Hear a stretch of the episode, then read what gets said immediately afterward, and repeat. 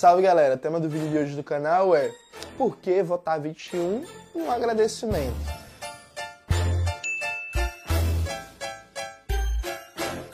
Eu não vou falar do Apoia-se, vou fazer um vídeo agora mais rápido, mais curto, é isso. É o último vídeo que a gente grava antes da votação, antes de estar na cabine você e Deus. E tem gente que diz que Deus nem existe, então talvez esteja você sozinho antes do momento de você votar 21, né? E aí, a despeito do título desse vídeo, eu não vou tentar convencer seu voto com vários e vários argumentos desse momento, sabe? Eu acho que o que a gente tinha para falar, a gente falou o ano inteiro, debateu o ano inteiro.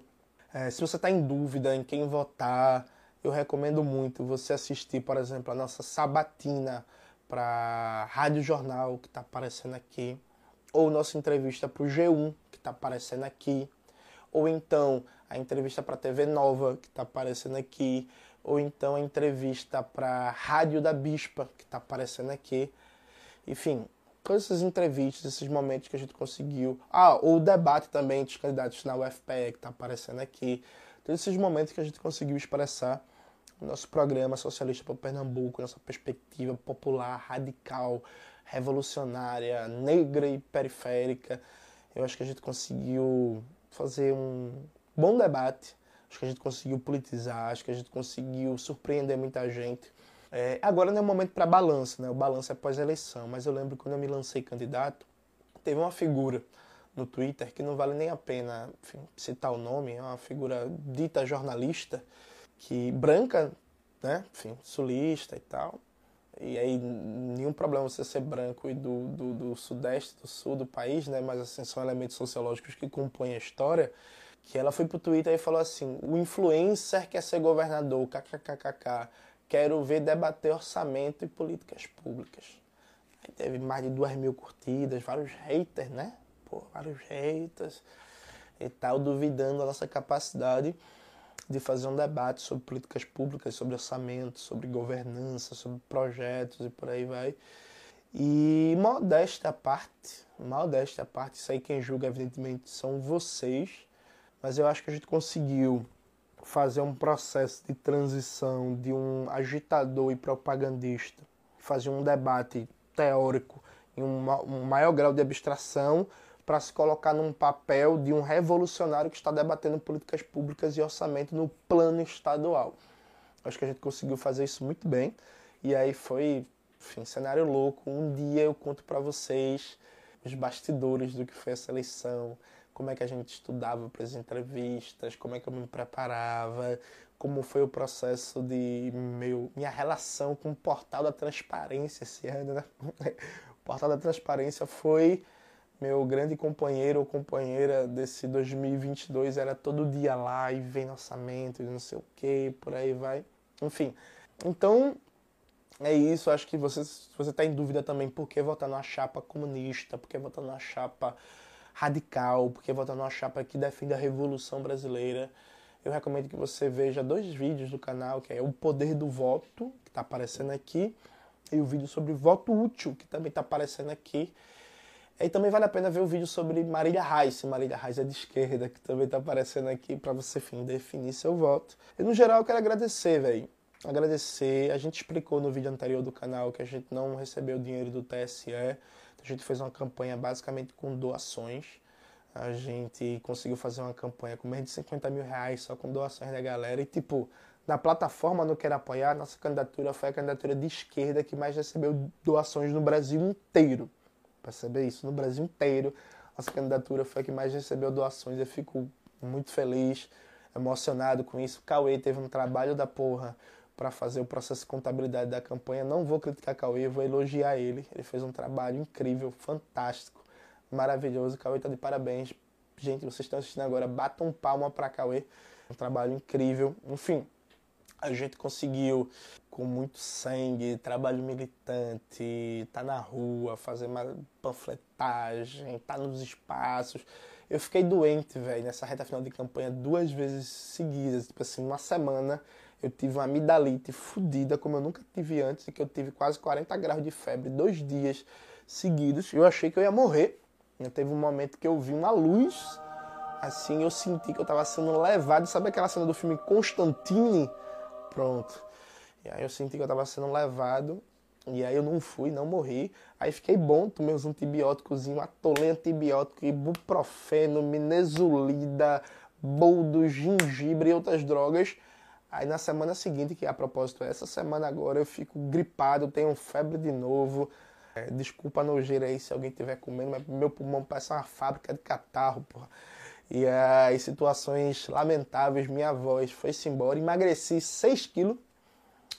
Tô, infelizmente, magro, não tenho mais 46 de braço. O meme da internet perdeu a graça, né? Hoje em dia a gente só tem 43 de braço. Eu pretendo no pós-eleição, inclusive, recuperar o shape para o shape continuar falando por mim. Nesse momento o shape está em silêncio. Enfim, foi um trabalho louco e aí ameaça de morte pra caralho. E aí medo de.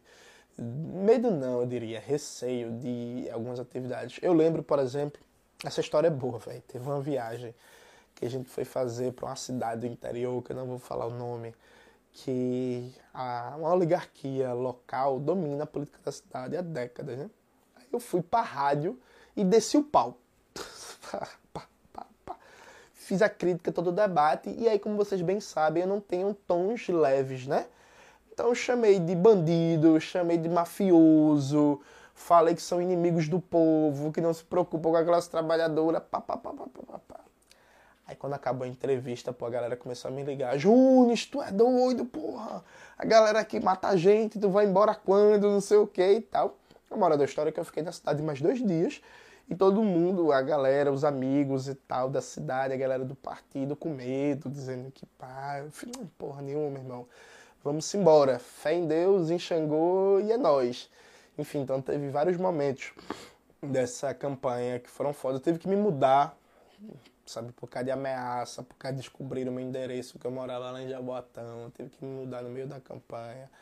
Aconteceram várias coisas que é isso, um dia eu preciso escrever um livro. Essa eleição conseguiu fazer com inclusive, eu chorasse por causa de política. Isso não acontecia desde 2014, quando o camarada Hugo Frias Chaves morreu. Eu lembro como se fosse, eu estava na Praça do Arsenal, tomando a cerveja. Nessa época não tinha Zap Zap, aí chegou o ICMS. Hugo Chaves morreu.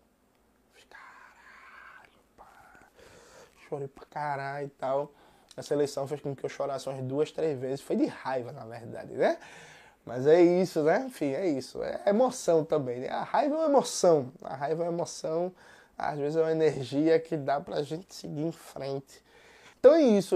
Foi uma campanha foda, quero agradecer muito. Eu nem deveria estar falando palavrão, porque a ideia seria dar um corte nisso e divulgar, né? Mas é isso. Foi uma campanha incrível, campanha bonita, uma campanha que a gente conseguiu fazer muito com pouco.